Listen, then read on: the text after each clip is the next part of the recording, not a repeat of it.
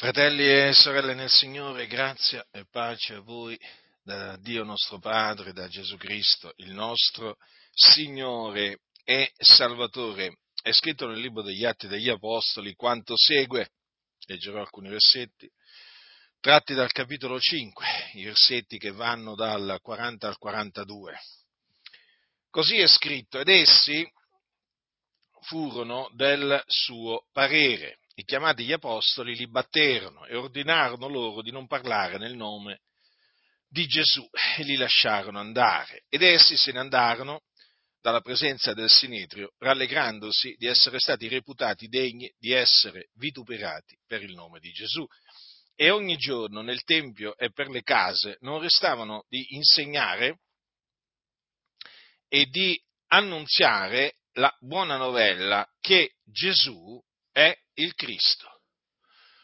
Dunque gli apostoli erano stati lasciati andare dal Sinedro, erano stati portati davanti al Sinedro, poi benché eh, avessero fremuto, diciamo, eh, avessero avuto questo, eh, il proposito di ucciderli, però mh, non mandarono ad effetto questo loro proposito perché un uomo, un certo fariseo chiamato Gamaliele, dottore della legge onorato da tutto il popolo, si levò in piedi in mezzo al Sinedrio e appunto comandò che gli apostoli fossero messi per un, po' messi fuori e poi disse alcune parole e eh, il Sinedrio fu appunto d'accordo con quelle parole di, ehm, di, di Gamaliele e quindi eh, chiamarono gli apostoli, li batterono, quindi mm, ricevettero delle percosse,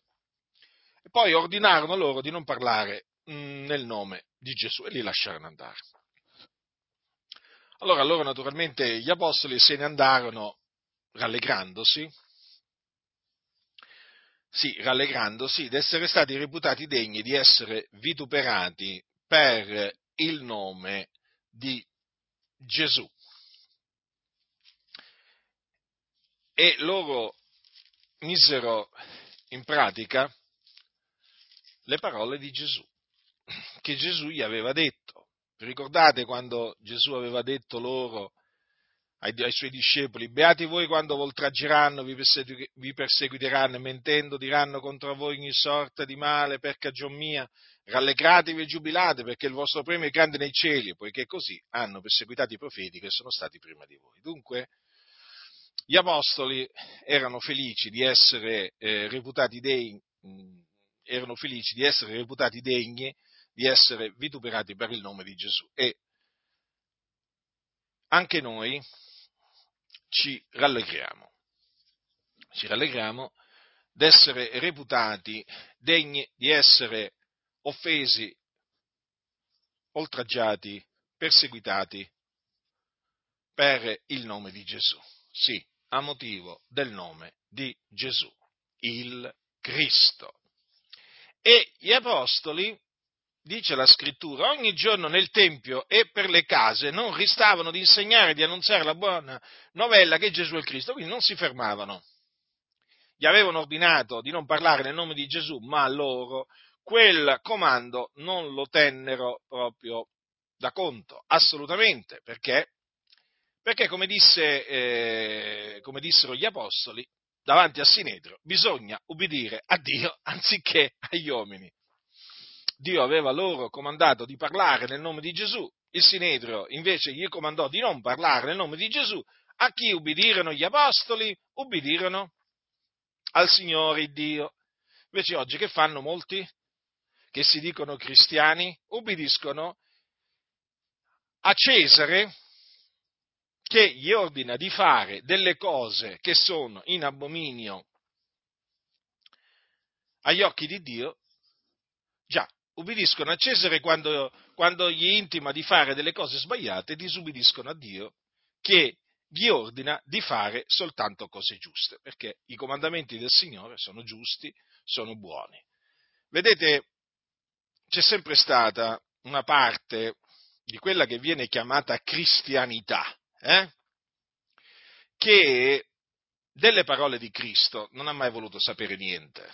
Ancora oggi la stessa cosa, fratelli, non vi fate ingannare dall'apparenza, perché qui in Italia sembra che ci, siano 60 milioni di, di, di cristiani da come, parlano, da come parlano tanti. Ma quando mai? Questa è una nazione idolatra, questa è una nazione pagana, questa è una nazione eh, che, adora, che adora gli idoli.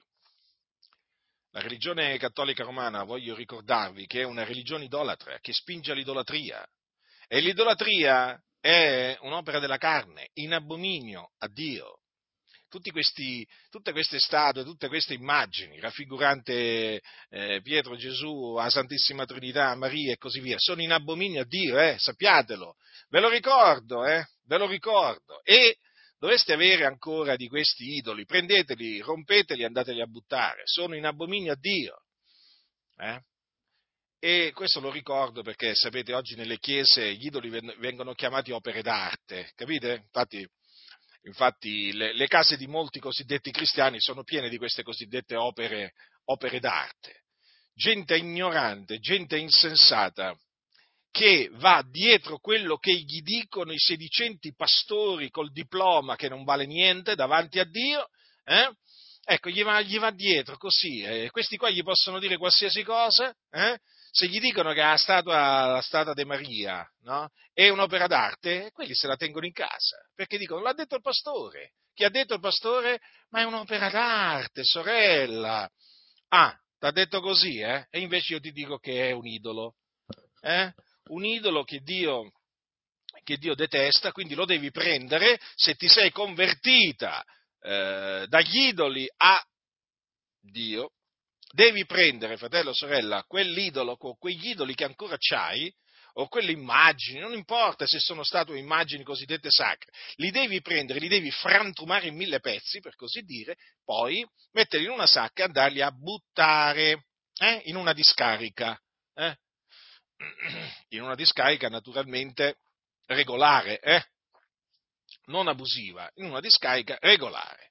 E se vi chiedono che cosa ci avete là, eh, gli devi dire, cioè, cioè i resti degli, degli idoli eh? Eh, che non adoro più, non servo più, diteglielo, diteglielo, se qualcuno dovesse chiedere che cosa ci avete in quella sacca. Eh?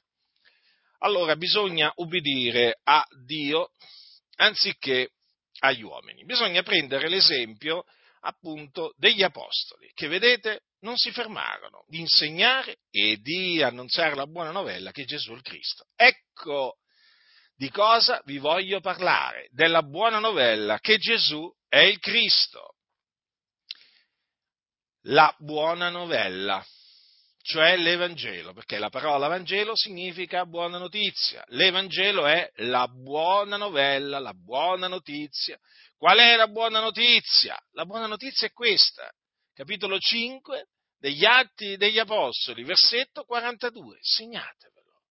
La buona novella che Gesù è il Cristo, ma è così semplice, vero? Ma non è così semplice, ma non è così chiaro. Eppure, eppure, fino ad oggi sentivo un ciarlatano che ha nome di pastore pentecostale, che diceva che la buona novella è che Gesù Cristo è il Signore. Ma dove le legge queste cose questo? Ma dove le legge? Ma in quale Bibbia, ma in quale Bibbia leggono queste persone queste cose?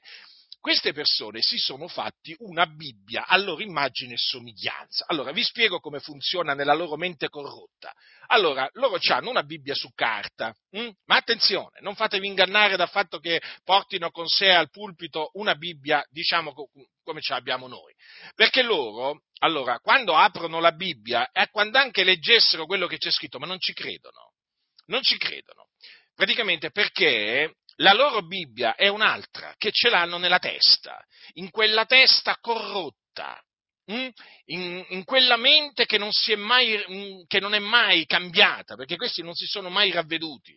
Eh? Infatti si scandalizzano quando mi sentono predicare perché non si sono mai ravveduti. Le denominazioni sono piene di persone che non si sono ravvedute. Ma l'ha comandato Gesù, ravvedetevi. Ma che? Ma loro non gli interessa niente loro odiano il ravvedimento, anzi ci sono quelli scellerati che dicono che il ravvedimento non va nemmeno predicato, perciò se non va predicato va mai messo in pratica?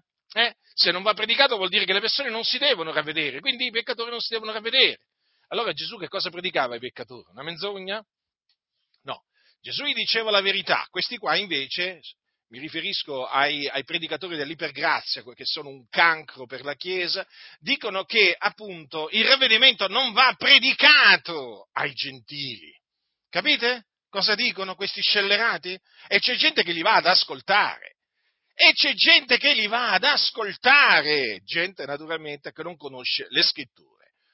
Dunque, la buona novella è questa, è chiara, è semplice, lo può capire, lo può capire anche un bambino, anche un bambino di dieci anni legge questo versetto, dopo aver letto questo versetto, eh, chiedete a un bambino di dieci anni, eh, gli dite che cos'è la buona novella? E il bambino vi dirà, la buona novella è che Gesù è il Cristo. Ecco, sì, proprio così. Invece, cosa succede? Se chiedete a questi cos'è la buona novella, sapete cosa vi dicono? Appunto, ve l'ho detto. La buona novella che Gesù Cristo è il Signore. Poi ci sono quelli che dicono la buona novella è che Gesù ti ama. La buona novella è che Dio è interessato a te, che Dio, eh, diciamo, ha un piano per te, che vuole risolvere i tuoi problemi. Mm? e così via, e così via. Praticamente parlano di tutto, eh? ma non parlano della buona novella, perché loro si sono fatti appunto una Bibbia su misura. Ecco, vi stavo dicendo appunto, allora loro leggono, ma non ci credono a quello che leggono, perché loro si sono fatti una Bibbia che hanno nella testa, va bene? In quella testa corrotta loro hanno una Bibbia che è completamente diversa da quella appunto su carta. Capite? È una Bibbia fatta di alcuni versetti, mh? Hm? poi interpretazioni sballate, fasulle, perverse, insomma, ecco, quella è la loro Bibbia. Quella è la loro Bibbia. Non fatevi ingannare dal fatto che si presentino dietro un pulpito con la Bibbia, non ci credono. Se ci credessero, annunzierebbero esattamente quello che annunziavano gli apostoli. Se, se, credessero veramente che la buona novella è che Gesù è il Cristo, l'annunzierebbero. Ma siccome che non ci credono, perché loro si sono fatti una buona novella su misura, sì, sì, si sono fatti tutto su misura. Si sono fatti un Dio su misura, si sono fatti un Gesù su misura, uno Spirito Santo su misura, si sono fatti una, una salvezza su misura. Tutto su misura. Hm? Sì, sì, è proprio così. Infatti, quando li sentite predicare, perché, avver- perché mm, diciamo, vedete che la loro predicazione è completamente diversa da quella degli apostoli? Ma è semplice perché questi non credono nella buona novella che Gesù è il Cristo. Gli apostoli non smettevano di annunziare la buona novella che Gesù è il Cristo e io voglio seguire l'esempio dei santi apostoli del nostro Signore Gesù Cristo. Io non mi voglio fermare dall'annunziare la buona novella che Gesù è il Cristo, sia ai peccatori ma anche ai giusti, cioè a voi fratelli. Perché? Perché quando vi annunzio a voi la buona novella, ve la spiego, ve la ricordo, ve la ricordo e quando ve la ricordo ve la spiego, perché dovete avere ben chiaro l'Evangelo. Dovete averlo davanti agli occhi sempre, in modo che quando uno di questi scellerati, uno di questi falsi fratelli, uno di questi impostori si presenterà eh, e vi dirà io predico l'Evangelo, per ingannarvi, perché questo predica un altro Vangelo, appena gli direte, così appena gli direte, che cos'è l'Evangelo? Dalla sua risposta capirete che dovete starci lontano, ma proprio come si sta lontano da un serpente a sonagli. Eh? Avete capito perché io mi propongo di ricordarvi sovente in che cosa consiste l'Evangelo, cioè la buona novella? Perché? Perché io so che cosa c'è nelle chiese. Lo so che queste chiese sono piene di falsi Vangeli, di false buone novelle. È per quello che vi metto in guardia. Allora, Gli apostoli dunque non si fermavano di annunciare la buona novella che Gesù è il Cristo. Allora, noi siamo cristiani, discepoli di Gesù Cristo. Siamo cristiani perché abbiamo creduto che Gesù di Nazareth è il Cristo. Infatti, gli apostoli predicavano la, la, buona novella che Gesù è il Cristo affinché coloro che li ascoltavano credessero che Gesù è il Cristo. La loro predicazione aveva questa, questo fine, fratelli, infatti, e questo è confermato da quello che dice Giovanni, discepolo che Gesù amava, verso la fine dello scritto. Quando dice, oh Gesù, fece in presenza dei discepoli molti altri miracoli che non sono scritti in questo libro, ma queste cose sono scritte affinché crediate che Gesù è il Cristo, il figlio di Dio, affinché credendo abbiate vita nel suo nome. Avete notato? Che cosa dice Giovanni? Il discepolo che Gesù amava. Cosa dice Giovanni che era uno dei dodici? Queste cose sono scritte affinché crediate che Gesù è il Cristo. Quindi affinché crediate nella buona novella che Gesù è il Cristo. E credendo nella buona novella che Gesù è il Cristo, naturalmente si crede anche che Gesù è il figlio di Dio, perché il Cristo, come vedremo fra poco, che doveva venire, secondo quanto Dio aveva preannunziato, era il figlio di Dio. Dunque, la buona novella non è Dio ha un piano per te, o Dio è interessato a te, o il Dio ha cura di te, o il Dio ti vuole dare un avvenire, ti vuole dare un lavoro, una moglie, una macchina se non c'hai la macchina, una moto, se hai, bisogno di una moto. Eh? La buona novella eh, non è Gesù ti vuole guarire se sei malato. La buona novella non è Gesù è la risposta a tutti i problemi dell'umanità. La buona novella non è guarda che Gesù è venuto per farti diventare ricco. Se sei povero ti vuole far diventare ricco. o altrimenti, guarda, Gesù è venuto per farti diventare un qualcuno, nel senso che per farti avere due, tre, quattro lauree. Eh? No, perché poi adesso ormai c'è questa mania delle lauree, eh? c'è una, la corsa alle lauree, infatti si vede come si sono ridotte le chiese. Con tutta questa corsa alle lauree, le denominazioni sono piene di laureati gente veramente che quando parla sembrano Platone, Socrate, Aristotele, non hanno niente di cristiano, non hanno niente di cristiano. Il fratello ha conseguito il dottorato, vabbè, talvolta hanno, eh, talvolta hanno conseguito solo una laurea, però loro lo chiamano dottorato, perché il dottorato è qualcosa, diciamo, che poi si consegue, diciamo, voglio dire, in seguito. Hm? Però loro, sapete, basta che uno prenda una laurea, eh, quello è un dottore, dottore di che? Mm? Poi non, par- non, parliamo di quelli che prendono la laurea in teologia. Questi sono i più ignoranti, quelli che prendono le lauree in teologia, io lo so, li conosco, sono i più ignoranti, ma i più ignoranti! C'è gente, c'è gente nell'ambiente pentecostale che ha preso la laurea in teologia e dice che Gesù non è stato ucciso da nessuno. Ma fatemi capire, ma fatemi capire! Ma lo vedete, fratelli nel Signore, ma io vi dico queste cose, ma io fino a che veramente il Signore mi dà di vivere sulla faccia della terra, ma io queste cose ve le griderò alle orecchie, ma perché vi devono rimanere, perché questa è la realtà, la triste, drammatica realtà è questa. Eh? Laureati in teologia, sì, sulla loro teologia, laureati nella loro teologia, teologia fatta su misura. Eh? Eh, la loro teologia che cosa dice? Che Gesù non è stato ucciso da nessuno. Gesù si è suicidato.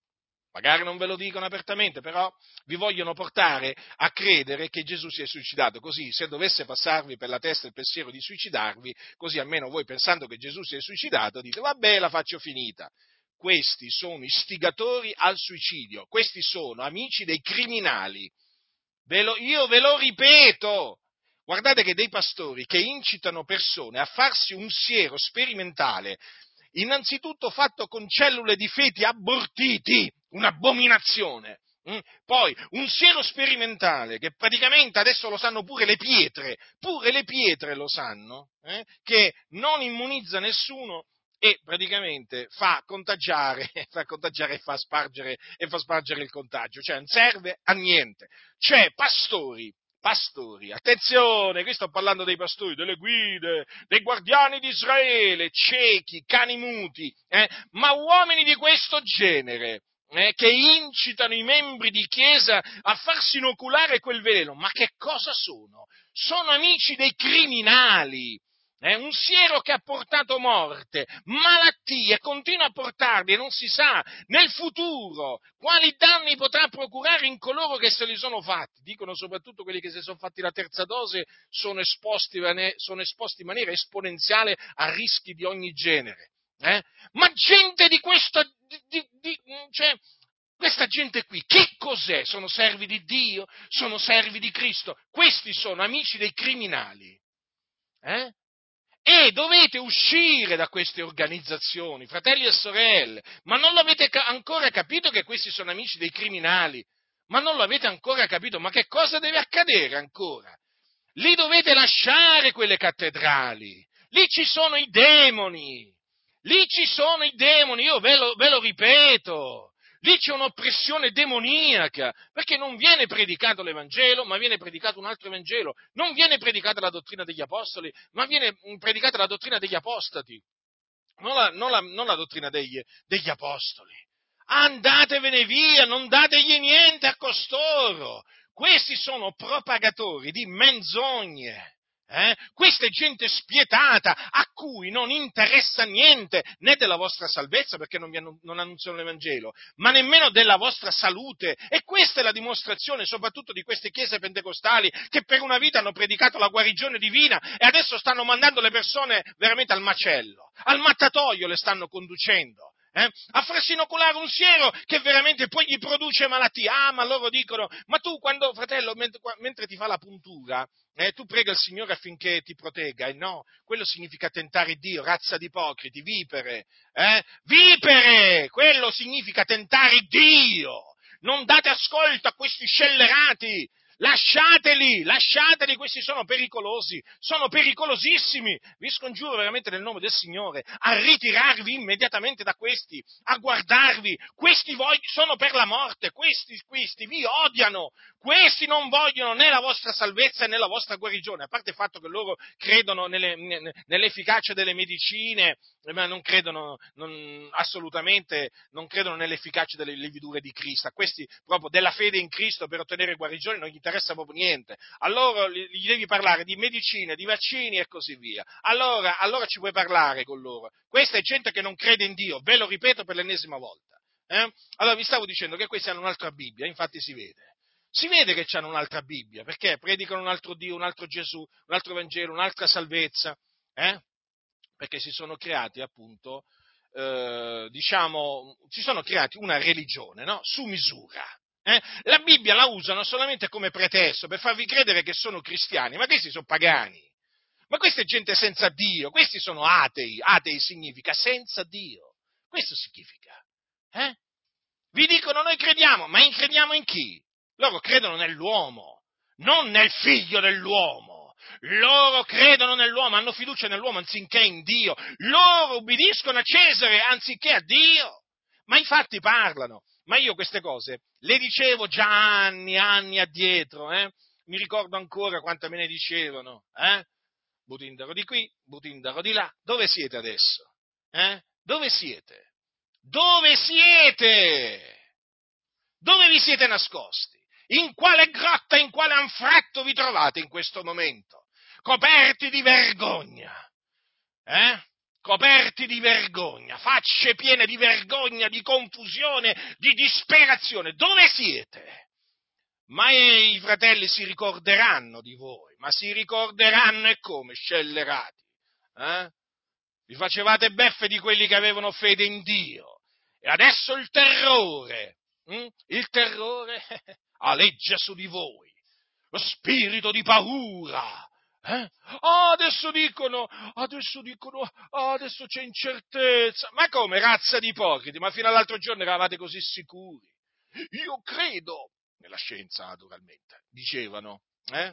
E adesso questi qua che dicevano io credo nella scienza, eh, scappano, scappano quando ti vedono, quando ti sentono parlare, quando leggono i post. Uh, no, no, no, no. E ci credo, e ci credo, Dio li ha resi confusi, ma è quello che meritano, è quello che meritano. Ma d'altronde quello che sta avvenendo, fratelli, è l'adempimento della parola di Dio, mica della mia parola, eh? Io sono niente, io sono un ambasciatore, faccio da ambasciatore, io sono un messaggero eh, che Dio ha mandato, semplicemente.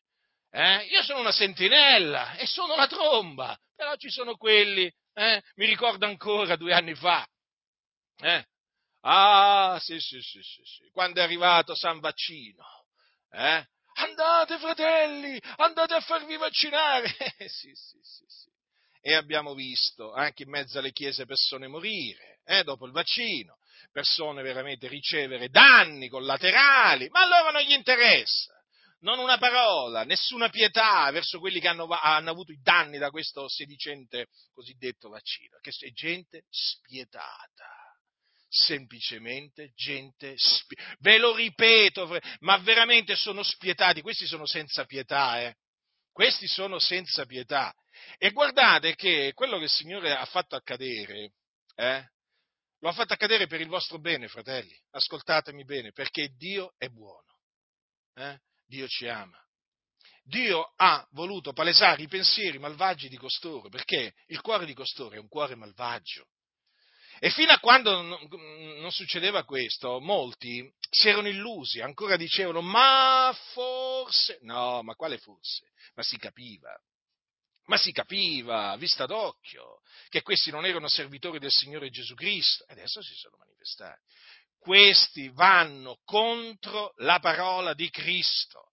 A questi, ve lo ripeto, dell'Evangelo interessa niente, a questi interessa riempire i loro locali di culto, poi non vi dico adesso, vabbè, adesso sono quasi vuoti, semivuoti, ma ormai, ormai voglio dire, l'epoca delle denominazioni è terminata, eh, di queste denominazioni, rimarrà il nome, rimarranno le denominazioni, ma come sono rimasti i valdesi, i battisti, che poi si sono sempre più rimpiccioliti, anche queste denominazioni pentecostali, ormai c'è un calo, un calo esponenziale proprio di membri, ormai, cioè, adesso per dire, ma credetemi, il Signore proprio li ha svuotati, ma li continuerà a svuotare perché questi qua continueranno poi a manifestarsi per quello che sono eh? Queste sono chiese di regime. Avete visto che ci sono i giornalisti di regime? Eh? Avete visto che ci sono tanti no? che praticamente ascoltano il regime, fanno gli interessi del regime. Mm. Ecco, ci sono anche le chiese di regime, i pastori di regime. Eh? Sono quelli che vanno a braccetto con Cesare eh? e poi vi dicono: Beh, dobbiamo sottometterci alle autorità. No, ma loro il fatto è che collaborano con le autorità, cioè collaborano, ci camminano assieme, ci si sono messi assieme, si sono alleati. Guardate che essere sottomessi all'autorità mica significa allearsi con l'autorità, forse, questa, forse questo alcuni non lo sanno, allora ve lo ricordo. Questi qua si sono alleati con Cesare, non è che questi qua sono sottomessi a Cesare, questi qua si sono alleati a Cesare, è diverso. Ecco perché vi inducono a fare cose che Dio ha in abominio. Avete capito? Ma torniamo alla buona novella, perché questo è il tema della mia predicazione, la buona novella che Gesù è il Cristo. Ora, noi dunque abbiamo creduto nella buona novella che Gesù è il Cristo. E eh,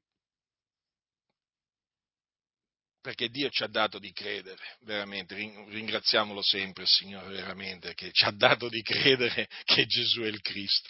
Se non fosse stato per il Signore, fratelli, noi non avremmo già mai potuto credere nella buona novella che Gesù è il Cristo. E eh, credendo nell'Evangelo noi siamo stati salvati dai nostri peccati perché appunto l'Evangelo è potenza di Dio per la salvezza di ogni credente, del giudeo prima poi del greco, poiché in esso la giustizia di Dio è rivelata da fede a fede, secondo che è scritto, ma giusto vivrà per fede. Siamo stati giustificati, dunque eh, il Signore ci ha resi giusti, non solo ci ha salvati dai nostri peccati, ma ci ha anche resi giusti.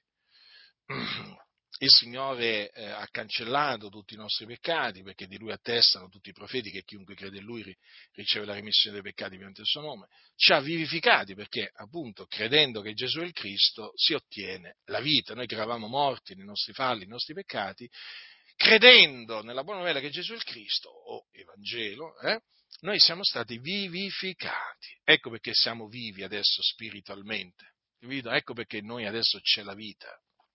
Perché appunto abbiamo creduto che Gesù è il Cristo. Noi che eravamo, eh, siamo diventati figlioli di Dio, noi che eravamo figlioli di Ira. Eh? eh sì, perché chiunque crede che Gesù è il Cristo è nato da Dio. La nuova nascita l'uomo la sperimenta quando crede che Gesù è il Cristo.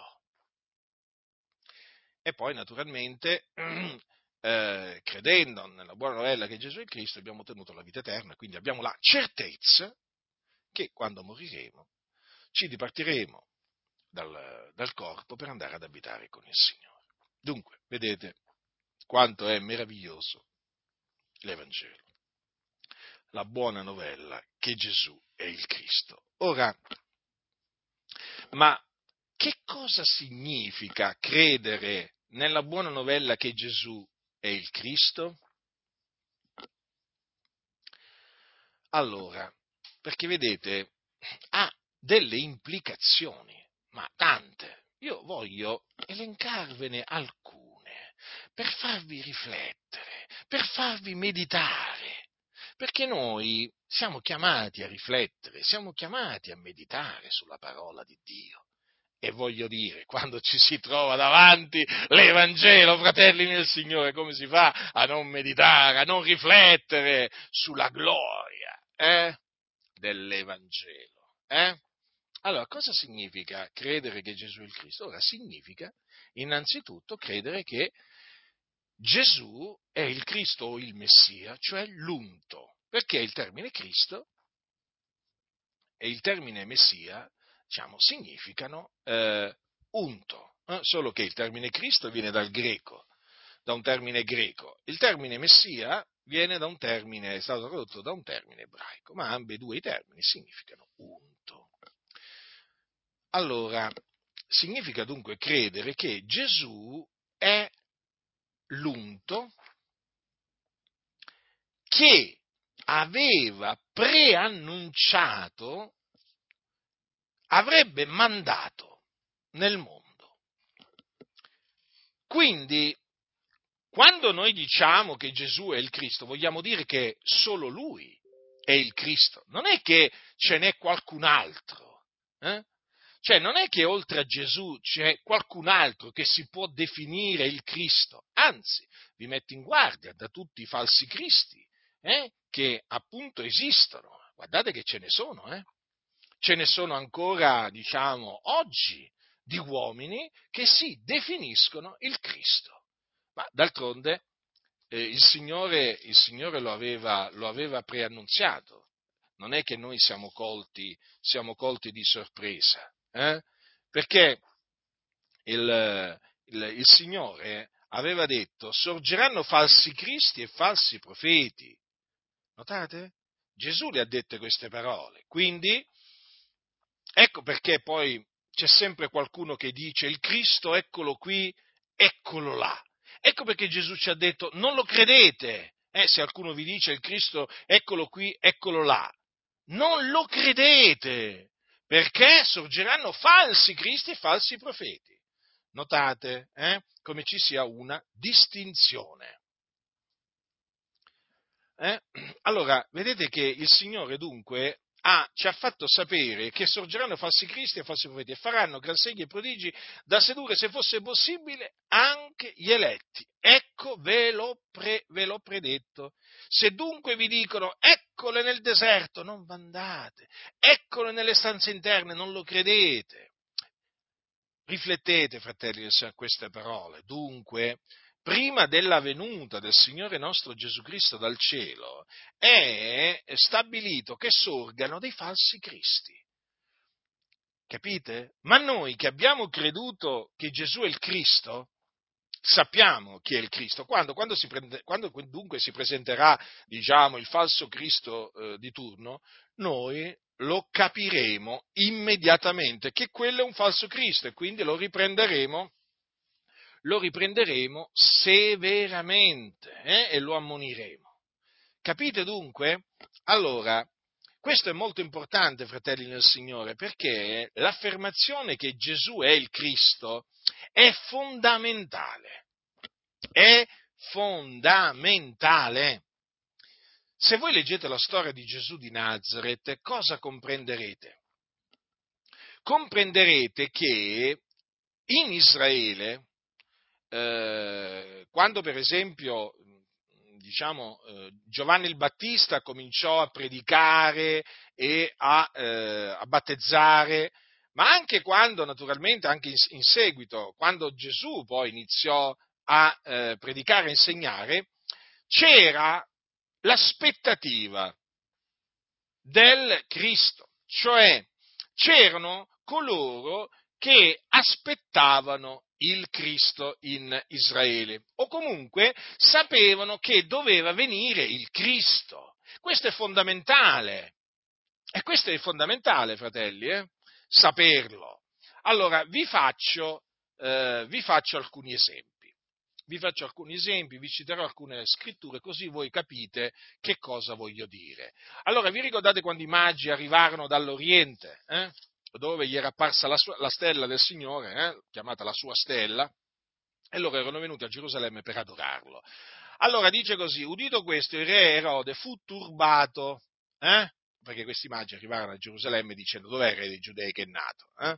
perché poiché noi abbiamo veduto la sua stella in Oriente, siamo venuti per adorarlo. Allora ascoltate cosa c'è scritto. Udito questo, il re Erode fu turbato e tutta Gerusalemme con lui. E radunati tutti i capi sacerdoti e gli scribi del popolo, si informò da loro dove il Cristo doveva nascere. Quindi vedete, c'era, eh, diciamo, la credenza eh, che doveva venire il Cristo. Ora, questa aspettazione si basava sulle scritture profetiche, perché Dio aveva preannunziato che avrebbe mandato il suo unto. Infatti poi cosa gli dissero? In Betlemme di Giudea, poiché così è scritto per mezzo del profeta, tu Betlemme, terra di Giuda, non sei punto la minima fra le città principali di Giuda, perché da te uscirà un principe che pascerà il mio popolo Israele. Dunque, vedete, il Cristo lo sapevano, doveva nascere a Betlemme. Chi furono coloro che risposero così al re? I capi sacerdoti e gli scribi del popolo. Da Betlemme. Sapevano che il Cristo sarebbe nato da Betlemme, ma d'altronde il Dio così aveva preannunziato. Vedete dunque? Poi, se voi eh, leggete eh, per esempio, eh, studiate il, ministero di Giovanni il Battista, o comunque la vita di Giovanni, di Giovanni Battista, che cosa vi renderete conto? Che quando lui apparve, eh, la gente cominciò a domandarsi se eh, diciamo, fosse lui o meno il Cristo. Infatti, cosa è scritto in Luca? Stando il popolo in aspettazione, domandandosi tutti in cuor loro riguardo a Giovanni se talora non fosse lui il Cristo, Giovanni rispose dicendo a tutti: Ben vi battezzo io con acqua, ma viene, più, ma, ma viene, colui che è più forte di me, a quale io non sono degno di sciogliere le gacce dei calzari, vi battezzerà con lo Spirito Santo e col fuoco. Egli ha in mano il suo ventilabro per nettare le, interamente l'aia sua e raccogliere il grano nel suo granaio, ma quando alla pula la brucerà con fuoco inestinguibile. Questo ho letto da Luca. Poi in Giovanni, in Giovanni che cosa leggiamo? Leggiamo quanto segue, che dice così, eh, eh, questa è la testimonianza di Giovanni quando i giudei mandarono da Gerusalemme dei sacerdoti dei Leviti per domandargli tu chi sei. Egli lo confessò e non lo negò. Io lo confessò dicendo io non sono il Cristo. Ecco, vedete, questa è la dimostrazione che veramente in Israele c'era proprio, eh, diciamo, si credeva che il Cristo doveva, eh, doveva nascere, doveva, doveva venire. Tant'è vero eh, tant'è vero che una delle donne che credette in, in Gesù, questa donna si chiamava Marta, eh, quando Gesù un giorno gli disse, credi tu questo nella storia della risurrezione di Lazzaro, eh? dice, ella gli disse, sì, oh Signore, io credo che tu sei il Cristo, il figlio di Dio, che doveva venire nel mondo. Notate. Allora, Gesù era davanti a lei. Eh? Gesù gli fa una domanda. Credi tu questo? Gli aveva detto prima, io sono la risurrezione e la vita, chi crede in me anche se muoia vivrà e chiunque vive e crede in me non morrà mai. E poi Gesù gli aveva detto, credi tu questo? Ella gli disse, sì, oh Signore, io credo che tu sei il Cristo, il figlio di Dio che doveva venire nel mondo. Quindi vedete, Marta sapeva che il Cristo, che era il figlio di Dio, doveva venire nel mondo. Ma in base a che cosa sapeva che il Cristo, il figlio di Dio, doveva venire nel mondo? In base a quello che diceva eh, la Sacra Scrittura, che è la parola di Dio. Vedete dunque? Un altro esempio, un giorno, lo leggiamo al capitolo 7 di Giovanni, dice così, Dicevano dunque alcuni di Gerusalemme, non è questi colui che cercano di uccidere, eppure ecco egli parla liberamente e non gli dicono nulla. Avrebbero mai i capi riconosciuto per davvero che egli è il Cristo? Eppure costui sappiamo dove sia, ma quando il Cristo verrà nessuno saprà dove egli sia. Vedete? Tra il popolo sapevano che doveva eh, venire il Cristo. E i suoi discepoli credettero che Gesù era il Cristo. Infatti, cosa leggiamo? In Matteo leggiamo quanto segue. Leggiamo. Poi Gesù, venuto nelle parti di Cesare di Filippo, domandò ai suoi discepoli, chi dice la gente che sia il figlio dell'uomo? Ed essi risposero, gli uni dicono Giovanni Battista, altri Elia, altri Geremia, uno dei profeti. Ed egli disse loro, e voi, chi dite che io sia? Simon Pietro rispondendo disse, tu sei il Cristo, il figlio dell'Iddio vivente. E Gesù replicando gli disse, tu sei beato Simone, figlio di Giona, perché non la carne e il sangue ti hanno rivelato questo, ma il Padre mio che nei cieli. Poi continua, gli disse anche altre parole. Vedete dunque che la confessione, quella dichiarazione che fece Simon Pietro, ehm, praticamente eh, fu una dichiarazione che lui poté fare grazie a una rivelazione che praticamente veniva dal Padre. Eh? Perché notate cosa c'è scritto, tu sei beato Simone figlio di Giona perché non la carne e il sangue ti hanno rivelato questo, ma il Padre mio che è nei cieli. Eh sì, fratelli nel Signore, proprio così. Allora, Dunque è di fondamentale importanza capire che al tempo di Gesù c'era questa aspettativa, eh? questa aspettazione. Eh, si aspettava il Cristo. E il Cristo venne. Eh? Era Gesù. Venne per volontà di Dio. Quello che Un'altra cosa che dovete sapere, fratelli, è questa, che io ritengo veramente di un'importanza notevole, ma notevole. I demoni sapevano che Gesù era il Cristo. I demoni, ah, che avete capito? I demoni. Eh? Quindi se lo sapevano i demoni, lo sapeva anche il diavolo. E infatti il diavolo sa chi è Gesù. Ascoltate, capitolo 4 di Luca. Sul tramontare del sole tutti quelli che avevano degli infermi di varie malattie li menavano a lui ed egli li guariva imponendo le mani a ciascuno. Anche i demoni uscivano da molti gridando e dicendo tu sei il figlio di Dio. Ed egli li sgridava e non permetteva loro di parlare perché sapevano che egli era il Cristo. Eh, fratelli, io vi dico questo, fratelli, a me mi, mi piange il cuore, come si suol dire, nel constatare una cosa tremenda, è veramente tremenda.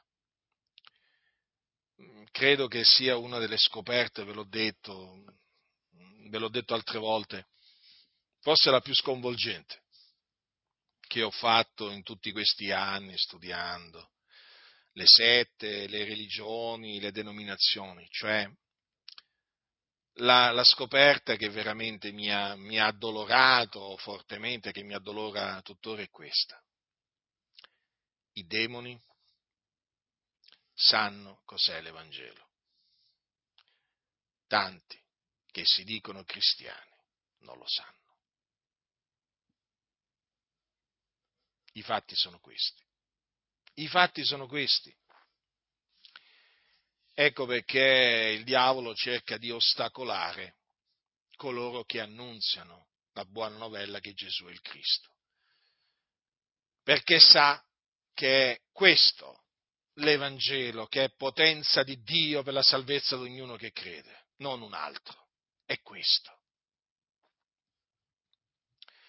Dunque, come, come appunto eh, vi ho detto, c'era questa aspettazione, questa aspettativa, no?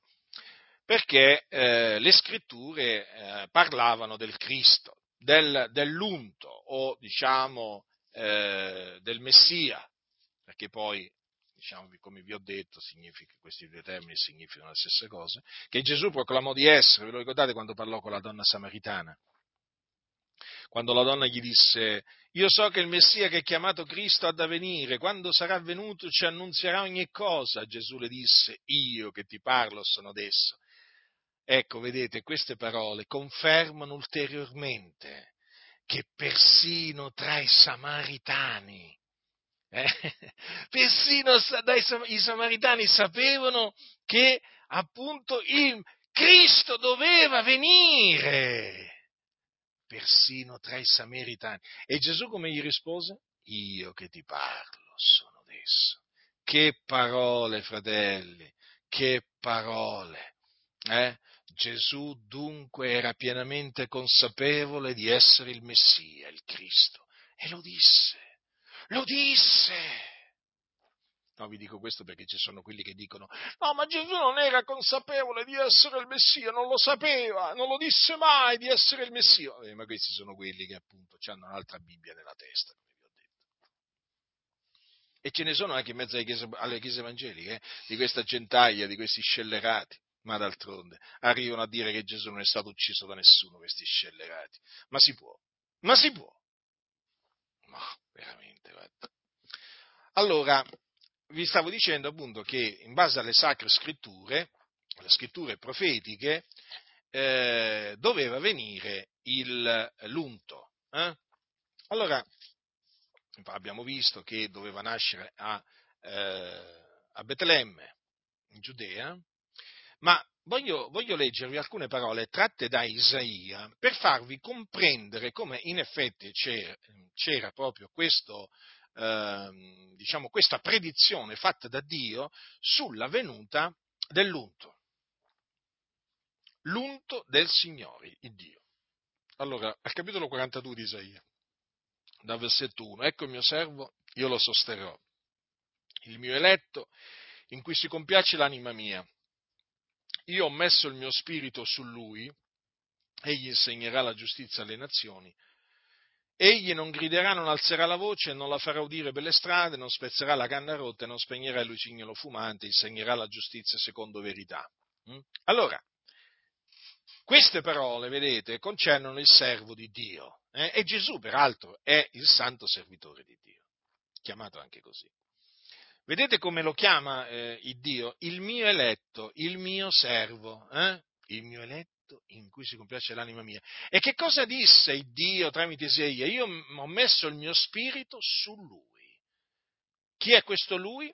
È appunto il suo eletto, il suo servo, il suo Cristo, perché appunto eh, il Cristo significa unto. Eh? Vedete? Ho messo il mio spirito su lui. Naturalmente Dio parla delle cose che non sono come se fossero e quando predice gli eventi, spesso quando predice gli eventi che si devono adempiere, li predice come se fossero già avvenuti. Perché egli è Dio. Perché quegli eventi sono stati innanzi determinati da lui. Ecco perché ne parla come se fossero già avvenuti. Al bando le ciance eh, di tutti questi pastori che dicono che Dio preannuncia ma non predetermina. Ma se non predeterminasse, ma perché mai il Signore parla di un evento come se fosse già avvenuto? Eh? Secoli, secoli, molto tempo prima che quell'evento accada, egli ne parla come se fosse già avvenuto. Ma perché glielo ha predeterminato quell'evento? Ma loro non vogliono sentire parlare di appunto che Dio ha predeterminato gli eventi, perché sempre per la stessa ragione, perché questi hanno un'altra Bibbia nella testa. Allora, eh, c'è un altro, eh, alcune altre parole che vi voglio leggere dal capitolo 61 di Isaia. Eh? Isaia ha parlato molto del, del Cristo, dell'unto, eh, dell'unto di Dio. Eh? sono molti riferimenti.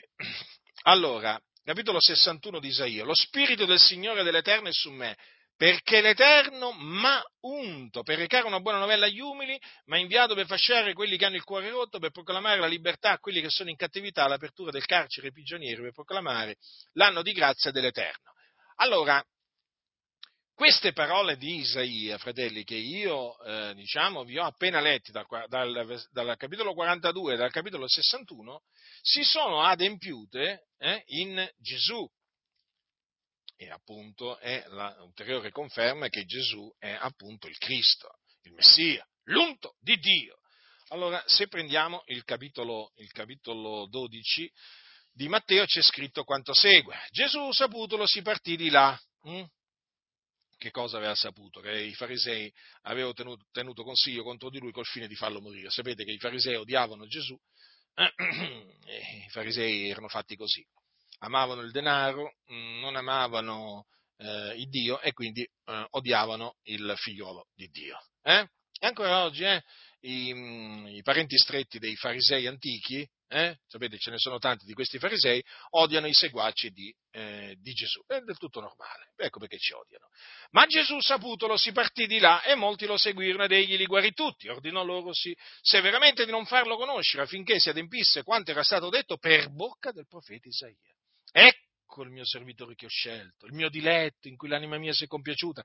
Io metterò lo spirito mio sopra lui ed egli annunzierà giudizio alle genti, non contenderà né griderà né alcuno udrà la sua voce nelle piazze non triterà, egli non triterà la canna rotta e non spegnerà il lucignolo fumante finché non abbia fatto trionfare la giustizia e nel nome di lui le genti spereranno.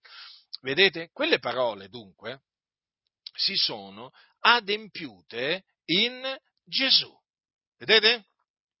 Poi, se andiamo in Luca, eh, andiamo a vedere Gesù a Nazareth, che cosa avvenne eh, all'inizio del, del suo ministero. Venne a Nazareth dove era stato allevato. Come era solito entrò in giorno di sabato nella sinagoga, alzatosi per leggere, gli fu dato il libro del profeta Isaia. Aperto il libro trovò quel passo dove era scritto lo Spirito del Signore è sopra me, per questo egli mi ha unto, per evangelizzare i poveri, mi ha mandato a bandire liberazione ai prigionieri, ai ciechi recupero della vista, a rimettere in libertà gli oppressi e a predicare l'anno accettevole del Signore. Poi chiuse il libro e resolo all'inserviente si pose a sedere e gli occhi di tutti nella sinagoga erano fissi in lui. Ed egli prese a, di- a dir loro, oggi si è adempiuta questa scrittura e voi lo dite. Vedete, fratelli? Vedete? Quindi il Cristo, o Messia, era stato promesso da Dio ab antico per bocca dei suoi profeti eh, i quali parlarono mossi dallo Spirito Santo e preannunziarono la venuta del Cristo, eh, dall'unto, che, come vi ho detto, era anche il figlio di Dio, perché vi ricordate le parole di Marta? Io credo che tu sei il Cristo, il figlio di Dio che doveva venire. E perché? Perché Isaia, eh, Isaia, cosa aveva detto Isaia? Isaia aveva detto, parlando del Cristo, queste parole mirabili. Un fanciullo ci è nato, un figliolo ci è stato dato, e l'imperio riposerà sulle sue spalle, sarà chiamato consigliere mirabile, Dio potente, Padre eterno, principe della pace, per dare incremento all'impero, una pace senza fine al trono di Davide e al suo regno, per stabilirlo fermamente e sostenerlo mediante il diritto e la giustizia da ora in perpetuo. Questo farà lo zelo dell'Eterno degli eserciti. Vedete dunque eh, il Cristo il figlio di Dio che doveva venire nel mondo.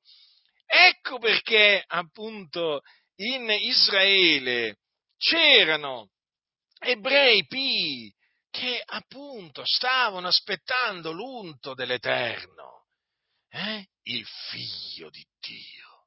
Capite? Perché qui si dice un, fagliu, un fanciullo ci è nato, un figliolo ci è stato dato. Quindi fanciullo e figliolo, figliolo, accetto, l'unigenito venuto da presso al padre. Eh? Il Dio ha tanto amato il mondo che ha dato il suo unigenito figliolo affinché chiunque crede in lui non perisca ma abbia vita eterna. Eh? Un figliolo ci è stato dato. A proposito, Giovanni 3,16 è questo, eh, non è Dio ha tanto amato il mondo affinché chiunque crede in Lui non perisca ma abbia vita eterna. Eh, sapete perché vi dico queste cose? Voi siete persone intelligenti e quindi l'avete già capito, no? Perché ci sono i massoni che sono dei serpenti, pieni di veleno mortifero, che hanno modificato pure Giovanni, Giovanni 3,16, l'hanno manipolato, l'hanno praticamente tolto di mezzo il figliuolo. Gli dà tanto fastidio a Gesù, a questi massoni. D'altronde per loro Gesù cos'era? Per loro Gesù è un maestro di morale, uno alla, alla stessa strega di Maometto, di Buddha e di tanti altri. Che cosa volete che sia Gesù per loro? Ecco perché gli dà fastidio. Gli dà fastidio. Eh? Gli dà fastidio. Giovanni 3,16 gli dà fastidio. E addirittura appunto lo manipolano questi malvagi. Malvagi. Eh? Perché devono togliere di mezzo il figliolo. Quello affinché chiunque crede in lui, quel lui è il figliolo. Infatti, poiché Dio ha tanto amato il mondo che ha dato il suo unigenito figliolo, affinché chiunque crede in lui non perisca ma abbia vita eterna. Invece loro, diciamo, togliendo il figliolo, fanno credere che basta credere in Dio. No? Infatti loro dicono che eh, per entrare nella massoneria bisogna credere in Dio. Poi questo Dio può essere pure un cagnolino, può essere pure un albero, una roccia, può essere pure la luna, a loro non gli interessa. Tu basta che dici che credi in Dio. Eh? Tu basta che dici che credi in Dio, tranquillo, tranquillo, che appunto per loro va benissimo. Ma quando cominci a dire che credi nel figlio di Dio, che è Gesù di Nazareth, allora diventano di tutti i colori in faccia eh? Di tutti i colori, eh? Perché? Eh, perché? Perché loro odiano Gesù, i massoni odiano Gesù, non vogliono sentire parlare di Gesù come ne parlavano gli apostoli. Eh? Quindi massima attenzione, eh, fratelli, massima attenzione. Allora ecco che dunque le scritture profetiche avevano, diciamo, preannunziato la venuta eh, del Cristo o Messia. Mm?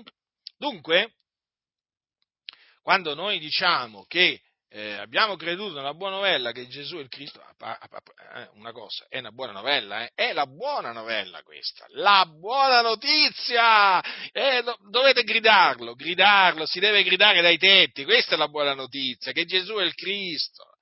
Fratelli nel Signore, dovete mettere al bando tutti questi falsi Vangeli, queste false buone novelle, via nella spazzatura, nella spazzatura, bisogna annunziare, questo deve sentire il mondo e anche la Chiesa, perché la Chiesa sentendo annunziare la buona novella che Gesù è il Cristo si fortifica, perché l'Evangelo appunto è potenza di Dio, e appunto proprio perché è potenza di Dio, allora è potenza di Dio per la salvezza di ogni credente, ma proprio perché la parola di Dio vivente e permanente. È una parola che, che dà vita, è una parola che fortifica, è una parola che consola, l'Evangelo, fratelli, la parola della buona novella, la parola che dura in eterno. Dunque, quando noi diciamo che Gesù è il Cristo, eh, diciamo di credere che Lui è soltanto Lui, è il Cristo o Messia che Dio aveva promesso di mandare nel mondo. E quindi eh, noi possiamo dire a Gesù, eh, perché Gesù ci ascolta, Maria no, ma Gesù sì. Ci sono quelli che pregano Maria, ma io dico una cosa, ma i morti non sanno nulla. Maria è in cielo col Signore, ma smettetela di pregare a Maria, di invocarla, Maria non può fare niente per voi. Noi possiamo dire a Gesù, eh? Gesù, tu sei il Cristo, il figliolo di Dio, che doveva venire nel mondo, che è venuto per salvare i peccatori, eh? E ci hai salvati. Eh, fratelli nel Signore, quanto è grande il Signore. Eh? Dunque noi vogliamo appunto mm, eh, proclamare che Gesù è il Cristo e questo significa appunto una, la, prima, la, prima, cosa, eh, l'ho messa in ordine, questo significa appunto quando credere nella buona novella che Gesù è il Cristo. Poi, naturalmente, significa anche credere che le scritture profetiche concernenti il Cristo si sono adempiute in Gesù perché Dio ha mandato ad effetto la sua parola in lui. Dunque, ciò che gli è avvenuto, gli è avvenuto per il determinato consiglio di Dio.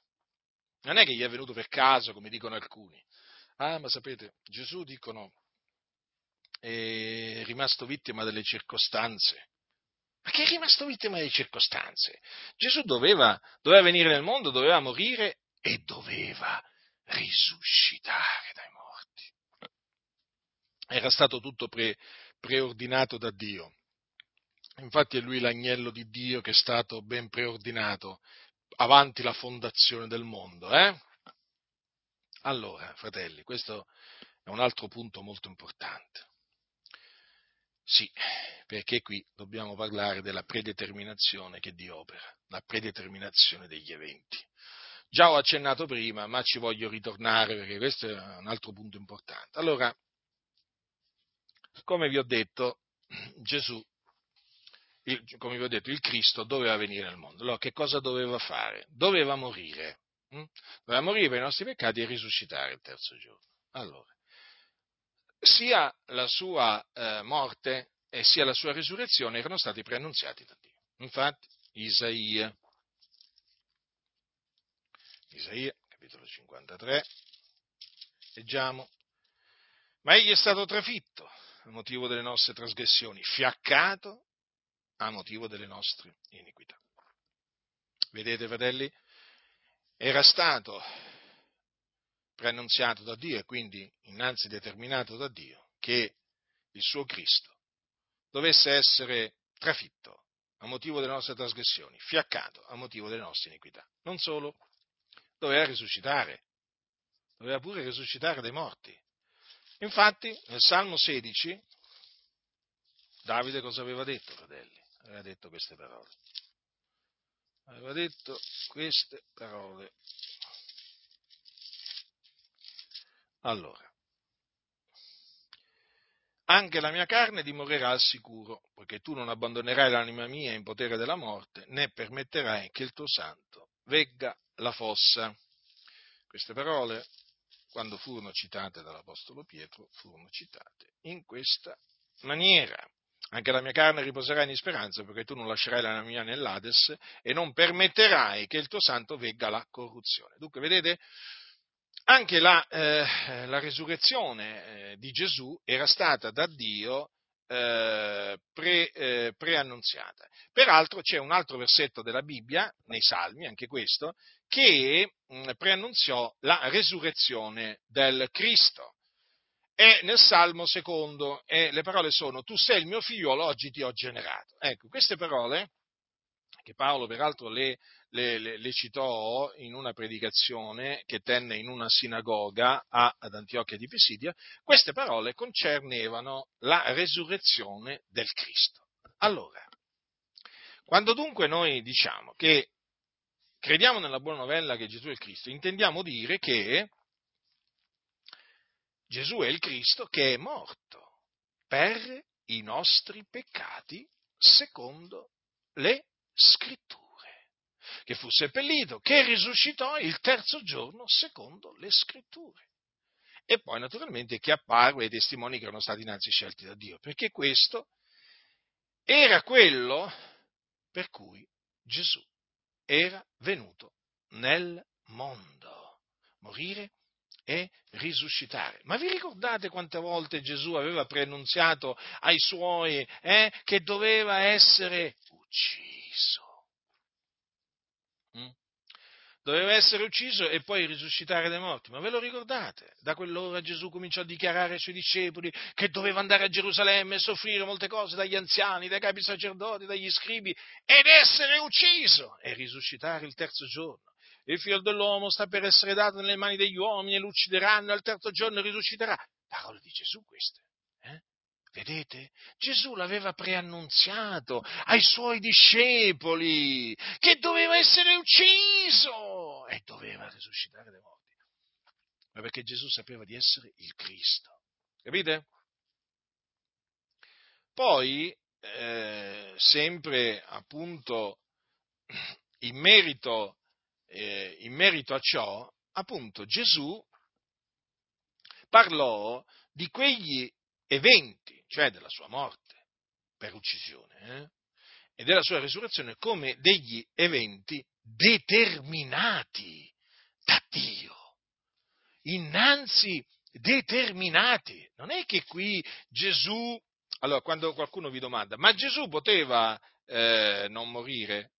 Eh? Sapete che c'è anche questa domanda che alcuni fanno, no, Gesù doveva morire. Infatti, Questo era l'ordine che aveva ricevuto dall'Iddio e Padre suo.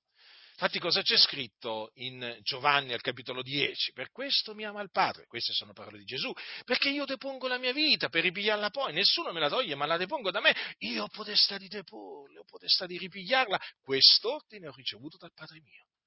Ricordatevi queste parole, quest'ordine ho ricevuto dal Padre mio. Gesù doveva deporre la sua vita e ripigliarla, era un ordine. E lui, appunto, in quanto, santo, in quanto santo servitore di Dio, ubbidì Mm?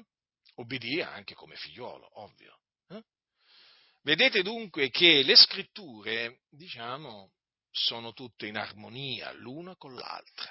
Ma perché qui stiamo parlando della buona novella che Gesù è il Cristo? Dunque, quando noi affermiamo che, eh, che Gesù è il Cristo, intendiamo dire che egli appunto è morto per i nostri peccati secondo quanto era stato innanzi determinato da Dio, che egli è risuscitato dai morti il terzo giorno secondo quanto era stato innanzi determinato da Dio. Perché dico secondo che era stato innanzi determinato da Dio? Perché le scritture, eh, quando dicono una cosa, è quella, avverrà. Quando la scrittura preannunzia un evento futuro, quello avverrà ma vi potrei fare tanti di quegli esempi, eh? di eventi che appunto erano stati preannunziati da Dio e che si adempirono, tali e quali come Dio li aveva preannunziati. Ecco perché Dio chiama le cose che non sono come se fossero. Eh? Ecco perché spesso leggete eventi futuri preannunziati da Dio come se fossero già avvenuti. Egli è stato trafitto. Egli stava come? Era eh, centinaia di anni prima che Gesù venisse. Eh, ma il Dio, il Dio parla così. Eh? Dio è Dio. Il Dio non è un uomo come noi, capite? Dunque ecco che quando dunque leggete eh, no, nel capitolo 15 di Primo Corinzi che Paolo eh, ricorda ai santi l'Evangelo che gli aveva annunziato e gli dice Cristo è morto per i nostri peccati secondo le scritture, che fu seppellito, che risuscitò il terzo giorno secondo le scritture, poi che apparve a Cefa, poi 12 e così via. Ecco, quel secondo le scritture, dovete capire, secondo, significa appunto affinché si adempissero le scritture. Eh? Eh, quindi eh, quelle cose avvennero secondo il determinato consiglio di Dio. Eh? Vi ricordate infatti cosa disse Pietro il giorno della Pentecoste? gli disse agli, agli, ebrei, Gesù Nazareno, uomo che Dio ha accreditato fra voi mediante opere potenti e prodigi e segni, che Dio fece per mezzo di lui fra voi, come voi stessi ben sapete, quest'uomo allorché vi fu dato nelle mani per il determinato consiglio e per la prescenza di Dio, voi per mandini inchiodandolo sulla croce lo uccideste. Ma il Dio lo risuscitò, avendo sciolto gli angosciosi legami della morte, perché non era possibile che egli fosse da essa ritenuto. Quindi vedete come Gesù eh, dovette essere dato nelle mani degli uomini, e fu dato per determinato consiglio di Dio, e dovette risuscitare, perché non era possibile che la morte lo ritenesse. Vedete, fratelli? Eh? Quando quando diciamo che noi crediamo nella buona novella che Gesù è il Cristo, vogliamo dire tante cose, eh? Vogliamo dire tante cose. Naturalmente io vi sto spiegando quali sono queste cose. Dunque, eh, parliamo adesso un, un po', diciamo, maggiormente di questi due eventi fondamentali, la morte e la risurrezione di Gesù. Allora, Gesù doveva morire trafitto Mm, a motivo delle nostre trasgressioni, fiaccato a motivo delle nostre iniquità. Gesù doveva morire per i nostri peccati e Gesù è morto per i nostri peccati perché era il Cristo. Il Cristo doveva appunto, diciamo, fare questo, mm? doveva morire crocifisso e poi per questa ragione, a cagione delle nostre offese, egli dunque per poter morire per i nostri peccati doveva essere giusto. Eh, non vi pare? Infatti Gesù era il giusto, il santo. Eh? Gesù, vi ricordo, fu generato dallo Spirito Santo nel seno di, eh, di Maria, quindi non fu formato nell'iniquità. E poi Gesù non conobbe peccato, perché benché fu tentato in ogni cosa come noi, pure non peccò. Capite? Gesù era puro d'ogni colpa. Quindi quando noi diciamo Cristo è morto per i nostri peccati, stiamo ricordando, stiamo proclamando, ricordando che colui che morì, hm, il Cristo che morì, era puro d'ogni colpa e quindi morì per i nostri peccati, si caricò dei nostri peccati nel suo corpo, eh? per espiarli, espiarli, sì, mediante il suo sangue prezioso. Perché vedete, i peccati sotto la legge andavano espiati con il sangue di animali. Però quel sangue di animali non riusciva a cancellare i peccati dalla coscienza degli adoratori. Allora era necessario, appunto, che venisse il Cristo, l'agnello di Dio, ben preordinato prima della fondazione del mondo. E appunto è stato proprio lui, con il suo sangue, che ha sparso alla croce per i nostri peccati, per la remissione dei nostri peccati, è stato mediante il suo sangue che noi abbiamo ottenuto la purificazione dei peccati. Quindi la nostra coscienza è stata resa perfetta. Capite? Mm? Guardate, fratelli, che questo è qualcosa di meraviglioso. Eh? Stiamo parlando del sacrificio espiatorio di Cristo, fratelli. Dice appunto quelle cose che si offrivano, no? doni, sacrifici, dice non possono quanto alla coscienza rendere perfetto colui che offre il culto. Capite? Ma quelle cose non potevano, certo, ma il sangue di Gesù invece può rendere perfetto e lo rende perfetto il credente eh, quanto alla coscienza. Eh? Perché il sangue di Gesù cancella i peccati. Quindi quei peccati che noi avevamo commesso sono stati dimenticati da Dio. Eh? Non c'è più il ricordo, Dio non si ricorda più di quei peccati, fratelli. Allora il sangue di Tore di Becchi non poteva togliere i peccati, ma il sangue di Gesù li ha potuti togliere. Il sangue di Gesù, fratelli, il sangue di Gesù. Siamo stati imbiancati, le nostre vesti sono state imbiancate dal sangue di Gesù, la nostra coscienza, fratelli, la nostra coscienza che era contaminata dalle opere morte, è stata purificata mediante il sangue che Gesù ha sparso sulla croce per la remissione dei nostri peccati, perché i peccati sono dei debiti, fratelli. Eh? I peccati sono dei debiti e noi eravamo pieni di debiti nei confronti di Dio, fratelli. Noi eravamo pieni di debiti nei confronti di Dio. E questi debiti ci sono stati cancellati, eh? proprio in un attimo, in un istante. Ci sono stati cancellati, fratelli e sorelle. Ci sono stati cancellati. Non è meraviglioso questo, fratelli? Sapere che Gesù offrì se stesso a Dio, puro d'ogni colpa, per le nostre colpe, per i nostri peccati. Lui, fratelli, mm, ha pagato a Dio il prezzo del riscatto che noi non avremmo giammai potuto pagare. Avete capito perché la buona, novella, la, la buona novella è questa, fratelli? Questa è la buona novella. Questa è la buona novella. Non ce n'è un'altra. Guai a coloro che annunziano un altro Vangelo. La scrittura li dichiara anatema, cioè maledetti. Dunque, ecco, ricordiamoci quando dice la scrittura che Cristo è morto per i nostri peccati, eh, che cosa intende dire, fratelli? Che cosa intende dire? Eh, Gesù ha offerto se stesso a Dio, lui che era puro d'ogni colpa, eh, a cagione delle nostre offese, a cagione dei nostri peccati, e si è caricato dei nostri peccati. Lui il giusto soffrì per gli ingiusti, per condurci a Dio, fratelli, per condurci a Dio. E dunque il discorso del peccato è fondamentale, perché se no non si può spiegare la morte, la morte di Gesù. Non si può spiegare, fratelli. Se uno non capisce che il peccato è un debito, non può capire perché Gesù è morto per i nostri peccati. Non lo può capire. Non lo può capire. Quanto è buono il Signore, fratelli, quanto è buono il Signore. Quando io considero quello che ha fatto Gesù eh, per noi, hm? cioè, potremmo parlarne veramente 24 ore su 24, cioè, non è mai abbastanza, non è mai abbastanza.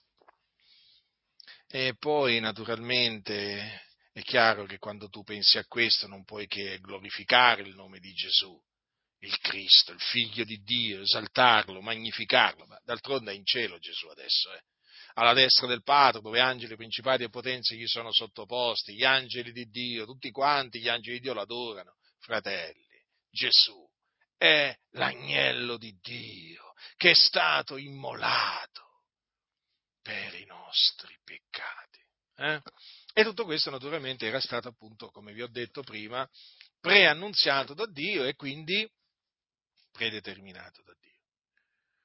Poi Gesù Cristo è risuscitato dai morti. Evento questo che è di fondamentale importanza, che anche questo era stato preannunziato da Dio e quindi predeterminato da Dio, infatti dice secondo le scritture. Eh sì, secondo le scritture. Allora, Gesù è risuscitato a cagione della nostra giustificazione. Se Cristo non fosse risuscitato, fratelli, se Cristo non è risuscitato noi saremmo ancora nei nostri peccati. Vi ricordate Paolo quando appunto poi poco dopo, dopo aver ricordato l'Evangelo ai santi di Corinto, che cosa gli dice? Ora se si predica che Cristo è risuscitato dai morti, come mai alcuni fra voi dicono che non v'è risurrezione dei morti? Ma alcuni dicono, ma come? Mezza la chiesa di Corinto c'erano alcuni che dicevano che non v'è resurrezione dei morti. Ma perché voi cosa pensate? Che nelle chiese tutti credono nella resurrezione dei morti? Ma si comincia a predicare sulla resurrezione dei morti e poi vedrete quanti increduli che, che vengono fuori. Ah no, ma questo non può essere, perché sai come non può essere. Noi crediamo nell'Iddio che risuscita i morti. Oui. Attenzione, eh, fratelli del Signore, ci sono nelle denominazioni tanti che non credono che i morti risuscitano, infatti non ci credono che Gesù sia risuscitato da morti. Sapete come spiegano, eh, come spiegano, la resurrezione di Gesù? Vabbè, ma le donne hanno avuto delle allucinazioni. Eh? No, no, le spiegano così. Ma guardate, fratelli del Signore, qui sapete, in mezzo alle chiese c'è anche gente che prende delle sostanze che veramente gli fanno venire le allucinazioni ad alcuni, ma proprio ce l'hanno loro le allucinazioni proprio.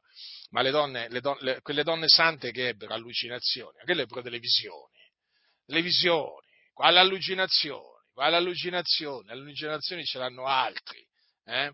Guardate che c'è gente nelle denominazioni che fa uso di droga, eh? eh? Ah, voi cosa pensate? Ma fratelli, c'è di tutto. C'è di tutto in mezzo alle chiese, c'è di tutto, gente che fuma, che si fa uno spinello, ma sì, ma tanto Gesù ti accetta così come sei.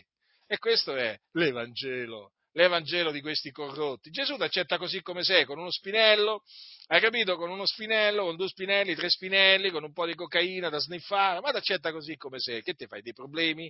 Ma il Signore è buono, ti dicono. Poi dopo questi qua, appunto, se ne andranno all'inferno poi quando saranno all'inferno si ricorderanno del falso Vangelo, Gesù ti accetta così come sei. Allora, Paolo, vi stavo dicendo, poi dice, ma se non v'è resurrezione dei morti, neppure Cristo è risuscitato. E se Cristo non è risuscitato, vana dunque è la nostra predicazione e vana pure la vostra fede. E noi siamo anche trovati falsi testimoni di Dio perché abbiamo testimoniato di Dio che Egli ha risuscitato il Cristo, il quale Egli non ha risuscitato. Se è vero che i morti non risuscitano, Difatti, se i morti non risuscitano, neppure Cristo è risuscitato. E se Cristo non è risuscitato, va nella vostra fede. Voi siete ancora nei vostri peccati. Vedete? Quindi, Cristo, Gesù, è risuscitato dai morti. Quindi, corporalmente, eh, ha ripreso il suo corpo. E apparve ai suoi discepoli, si fece vedere da loro, si fece toccare da loro, eh, mangiò con loro, eh, egli è veramente risuscitato. E dopo appunto che risuscitò, eh, a cagione della nostra giustificazione, apparve, hm, apparve ai testimoni che erano stati innanzi scelti da Dio, naturalmente per dimostrare no, eh, l'effettiva risurrezione che era avvenuta.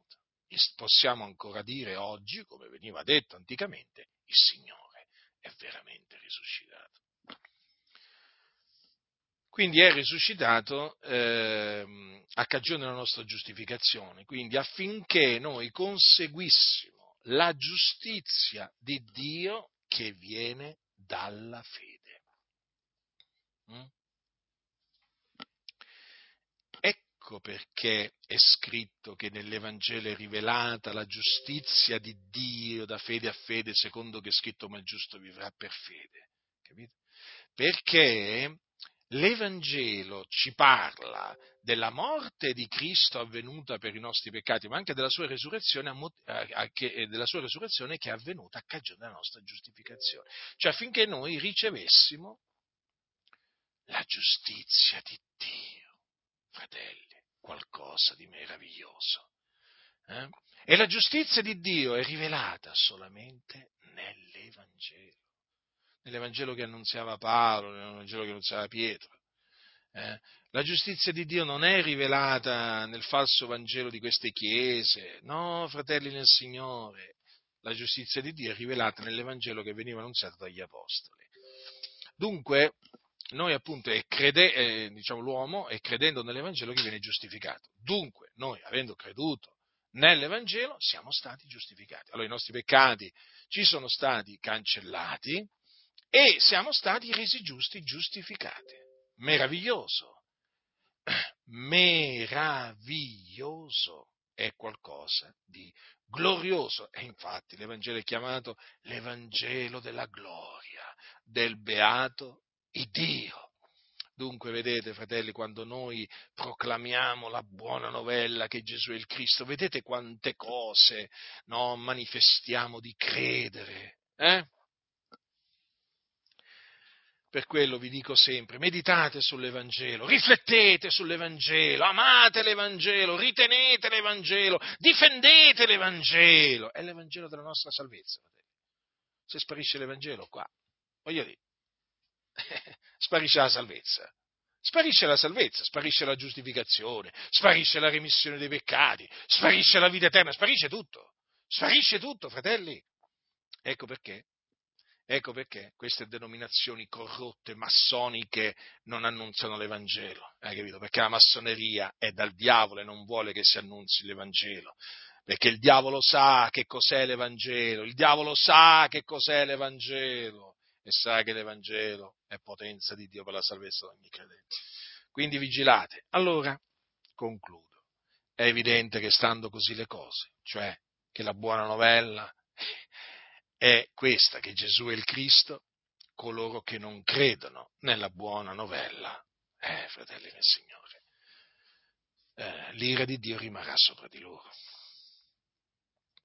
Non vedranno la vita, eh, rimarranno al servizio del peccato, rimarranno sotto la condanna di Dio, rimarranno sulla via della perdizione. E quindi, come dice Gesù, chi non avrà creduto sarà condannato. Creduto in che cosa?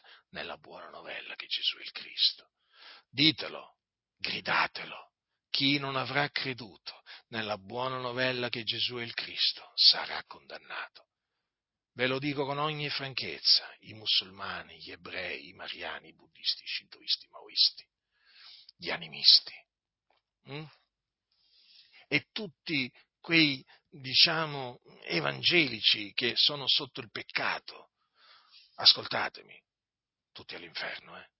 Tutti, tutti. Chi non avrà creduto sarà condannato. Fratelli, nel, nel, Signore, ricordatevi, noi siamo stati salvati mediante l'Evangelo. Noi siamo salvati mediante l'Evangelo e saremo salvati mediante l'Evangelo se persevereremo fino alla fine, il Signore ci salverà nel suo regno celeste. Ma sapete, mediante che cosa? Mediante l'Evangelo. Mediante l'Evangelo. Ma, lo, ma, ma, ma considerate, noi siamo stati rigenerati, rigenerati, eh? mediante la parola della buona novella che Gesù è il Cristo. Considerate la potenza rigeneratrice di questa parola. Eh? Se noi oggi siamo figli di Dio, non siamo più figli di ira, lo dobbiamo all'Evangelo, perché abbiamo creduto nell'Evangelo, fratelli. Capite quanto è importante dunque perseverare nella fede nell'Evangelo fino alla fine. Diceva bene Paolo, ho osservato la fede. Eh? E poi appunto aveva la certezza, il Signore mi salverà nel suo regno celeste. Certo, chi serba la fede fino alla fine, appunto poi in punto di morte ha la certezza che il Signore lo salverà nel suo regno eh, celeste. Naturalmente que- non è che uno deve essere per forza in, fi- in fin di vita eh, per avere questa certezza, noi ce l'abbiamo anche a- al momento attuale, in questo momento abbiamo la certezza, perché appunto la fede è certezza di cose che si sperano, dimostrazione di cose che non si vedono. Il Signore ci ha dato la vita eterna e questa vita eterna è nel suo figliolo. Abbiamo il figliolo e abbiamo la vita. Quindi, fratelli, chi rifiuta di credere nell'Evangelo, ricordatevelo, non importa chi sia, Mm? Non importa chi sia. Chi rifiuta, chi non avrà creduto nel Vangelo sarà condannato. Questa è la verità, e questa è la verità. Chi non avrà creduto nell'Evangelo quando muore va all'inferno, nelle fiamme dell'inferno, avete capito? Poi in quel giorno, quando risusciterà in resurrezione di giudizio, sarà gettato non stagno ardente di fuoco di zolfo, perché vanno là gli increduli, avete capito? Cioè, se da un lato, appunto, chi crede nell'Evangelo viene salvato, rigenerato, giustificato, perdonato, eh? chi non crede nell'Evangelo, fratelli, terribile, sarà condannato. Avete capito perché le denominazioni evangeliche aborriscono l'Evangelo? Perché si dovrebbero fare nemici i musulmani, gli ebrei, i buddisti, i shintoisti, i massoni, eh, si dovrebbero fare nemiche, nemiche, nemici il mondo. E questi non vogliono farsi nemici il mondo, questi vogliono essere amici del mondo. Noi, ricordatevi, siamo odiati, perseguitati, ingiuriati a motivo dell'Evangelo, eh? ricordatevelo sempre questo, io ve lo continuerò a ripetere, a motivo dell'Evangelo. Vabbè, tanto ormai l'abbiamo capito, ormai questi qua sono capaci a dire che, eh, che l'Evangelo che noi annunziamo è una nostra idea, una nostra opinione. Ma sì, ma questi gliel'avrebbero detto, ma questi gliel'avrebbero detto pure a Gesù. Ma guarda, Gesù gli avrebbero detto, tu la pensi così, tu pensi di essere il Cristo. Ma, capite? Per dirvi, no? Questi qui gli avrebbero detto pure all'Apostolo Paolo, ma Paolo, ma come ti permetti di dire il mio Evangelo? Eh? Ma questo appunto, proprio perché dici che il tuo Evangelo, appunto, è il tuo Evangelo, non è l'Evangelo di Cristo, non è l'Evangelo di Dio, è il tuo Evangelo. Paolo lo chiamava mio Evangelo, ma lo chiamava anche Evangelo di Cristo e l'Evangelo di Dio, questo affinché si sappia che l'Evangelo di Paolo è l'Evangelo di Cristo e di Dio, anche perché l'Evangelo di Paolo è quello che lui aveva ricevuto per rivelazione di Gesù Cristo.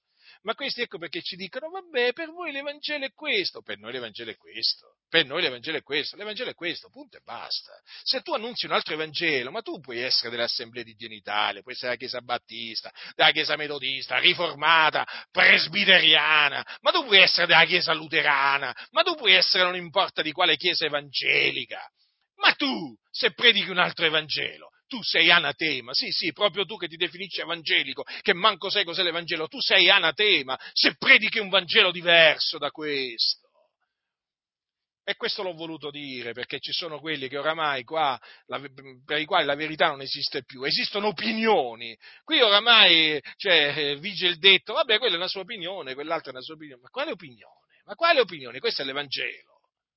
La parola dell'Iddio vivente e vero, la parola che dura per sempre.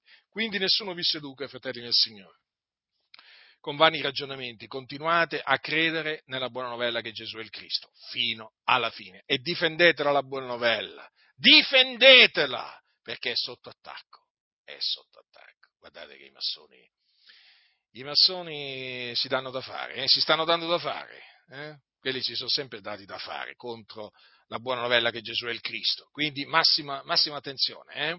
massima allerta e che si proclami l'Evangelo così appunto come lo proclamavano gli apostoli. Noi crediamo nella buona novella che Gesù di Nazareth è il Cristo. La grazia del Signore nostro Gesù Cristo sia con tutti coloro che lo amano con purità incorrotta. Amen.